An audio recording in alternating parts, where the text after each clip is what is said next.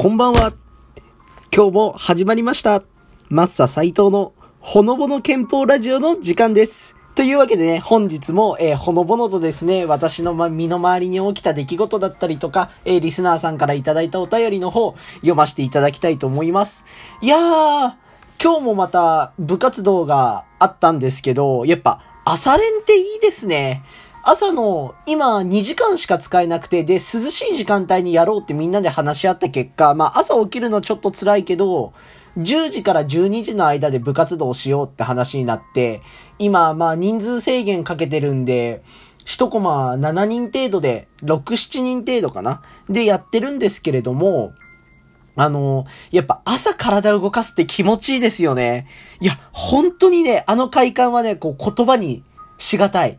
今僕、こうめちゃくちゃテンション高めで、こう、あれです。あの、こう語らせてもらってるんで、こうなんか言葉にしがたいからこのテンションになっちゃってるっていうね。まあ少々ね、この12分間だけお付き合いください。というわけでですね、えー、リスナーさんからのお便り読む前に、えー、このラジオのですね、概要欄に貼ってある、え一番最後のリンクのところに、え私の Twitter、Instagram、YouTube などの SNS の、えリンクが貼ってあるので、ぜひですね、YouTube アカウント、まだチャンネル登録してないよって方がいたら、チャンネル登録や高評価の方、ぜひお願いします。えまた Twitter や Instagram の方、えーもし、フォローしてくださる方がいたら、ぜひフォローしてください。えー必ずフォローバックさせていただきます。というわけで、えー早速ですが、リスナーさんからのお便り読ませていただきたいと思います。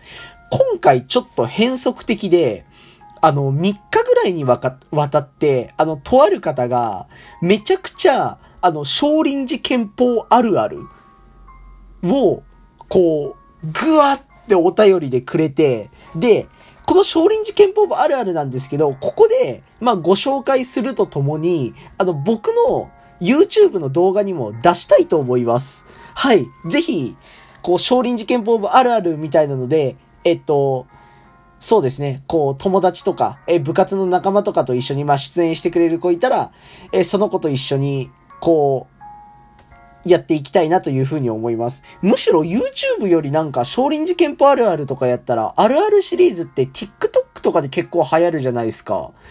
それでこう、少林寺拳法を知ってもらうっていうのも一つありですよね。はい。というわけで、えー、やっていきたいと思います。少林寺拳法あるある言いたいさんからありがとうございます。これ、何通送られてきたんだ？この3日で。1、2、3、4、5、6、7、8、9。9通送られてきました。もしかしたら見逃してるのあるかもしれないから10通近く送ってきてくださったんですね。ありがとうございます。というわけで、まあこれを全部読んでるとそれだけで1時間過ぎてしまうので、まあ全部にこう聞いてね、全部に答えていくと1時間ぐらい経ってしまうので、えーテキパキといきたいと思います。本部合宿で崩壊講義受けるの迷いがち。僕は迷わなかったっすけど、あれですよね。あの、よく聞くのが大学内で揉め合いになるって言います。強豪校とかだと。なんか、お前行けよみたいな。先輩は絶対行かないんですよ。その場に一人しか。なんですけど、その先輩のお連れ？要は、その、連れ立つ後輩を誰にするか同期内で揉め合いが起こるという。崩壊講義って別に、う、あの、受講自由なんで、でも、人より早く、本部に行かないといけないし、合宿の時に。で、えっと、本部合宿の、えー筆記試験。あの、商談審査受ける人筆記試験受けるんですけど、筆記試験の30分前とかに終わるんで、全然筆記試験勉強する時間ないんすよね。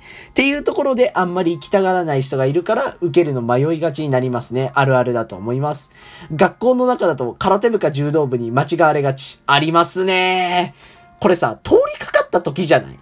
ぶっちゃけ。なんか、こう、最初の基本って打撃とか受け、合法。まあ、月蹴り、打ち受け、えー合法って呼ばれるんですけど、えー合法やってる時は、空手部に間違われがちですね。上下白の道着に、えー各種、えー部会の帯、色の帯を巻くと。打撃、月蹴りやってる時とかは、本当に空手部に間違われがちですね。で、かといってこう、技の練習で取っ組み合ったりしてると、柔道部に間違われがちなんですよね。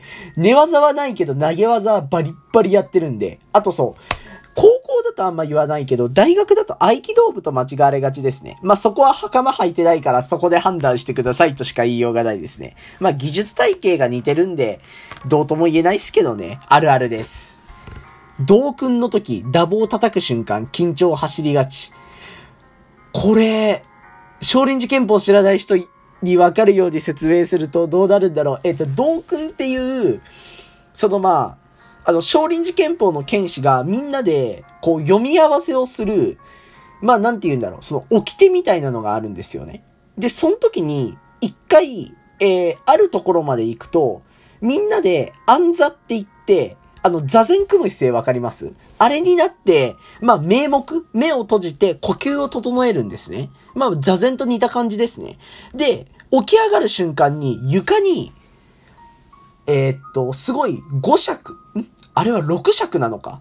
っていう6尺ぐらいの長い棒があって、それをバチーンって床に叩きつけるんですけど、これ、あの、緊張走りがちなのを逆に叩く側です。大きい音なんなかったらどうしようって思いながらビクビクしながら打とうとします。はい。あるあるですね。はい、次。運用法の時、二枚道に足の指挟みがち。俺は挟んだことないかな。っていうのもまあ、運用法は実際にその戦うための練習なんで、その、なんていうのかな。俺はあんまり蹴りを使わない選手なんで、結構自分は接近して月で攻めていくとか、月系の技、二王剣とかで、こう、点数重ねていく選手なんで、あの、あんまり指、足の指を挟むってことはないんですけど、よく挟んでるやつは見ますよ。はい。というわけで次、色帯の時は黒帯に憧れ、黒帯になったら色帯に憧れる。わかります。この憧れるっていうか、後悔っていう面がでかいかな。なんか、黒帯になった時に、あ、緑帯の時にもうちょっと、この技の練習しっかりあの時やっとけばよかったとかっていうのはありますよね。はい。黒帯、飛び受け身の練習で腰痛発症しがち。これ何なんでしょうね、本当発症してるやつよく見ますよ。俺は飛び受け身大の苦手でど下手くそなんですよ、俺。本当に。あの、インスタグラムに動画とか載せてるんですけど、飛び受け身の。まあ、見てもらえばわかる通り、はっきり言う、うまくはないです。はい。なんですけど、俺、腰痛は発症したことないです。っていうのも、投げてくれる人が多分うまいんですよね。多分、危ないって思った瞬間に腕を思いっきりグワーって引き上げて、あの、腰とかを強打しないようにサポートしてくれるんで、飛び受け身って自分がどうこうするっていうよりからは、は、相手と協力して、その話し合いながらやるっていうのが、練習のコツとして一つ大事だなっていうふうに思います。アドバイスになってたかなまあ、あるあるですね。えー、B 体の方が音鳴りやすい。ぶっちゃけ B 体の方が音鳴りにくいと思います。あの、普通のブラックラベルの方が音鳴りますよ。はい。黒帯の刺繍憧れている先輩と同じ色にしがち。ありますね。強豪校の剣士、同意のズボンの裾、上げがち、採用してもらえますか？はい。採用します。強豪校の剣士っていうか大学生みんな同意のズボンの裾上げますよね。上げてない剣士見たことないもん。はい。というわけで、少林寺拳法あるある言いたいさん、ありがとうございます。え、というわけで、えー、こちらの少林寺拳法あるある、ぜひ動画の方にしたいと思いますので、今後とも、えー、投稿の方よろしくお願いします。えー、シアン国さんからありがとうございます。YouTube やラジオはいつも不定期投稿ですか？定期投稿にされる予定はありますか？もし週1など定期投稿になると楽しみに待てるので、検討してもらえると嬉しいです。はい。えー、庶民不定期投稿です。っていうのも、YouTube は編集の方あるし、ラジオは、まあ話すネタいっぱいあるんですけど、ちょっと、その YouTube の編集の方に時間取られちゃって、毎日っていうのをお約束できたりするのが難しいんですね。でも、まあ、すごいマッササイトのほのぼの憲法ラジオ、すごい人気が出て、で、なんかその、第10回ぐらいまで続いたら、あの、ぜひ、えー、この人この日のこの日の、え何時からやるっていう風に固定にしたいと思います。それはお約束します。ただしちょっと大会で、大会練習で忙しい期間などは、あの、できないかもしれないので、そこら辺目つぶってほしいです。はい。というわけで、えー、一つご報告があります。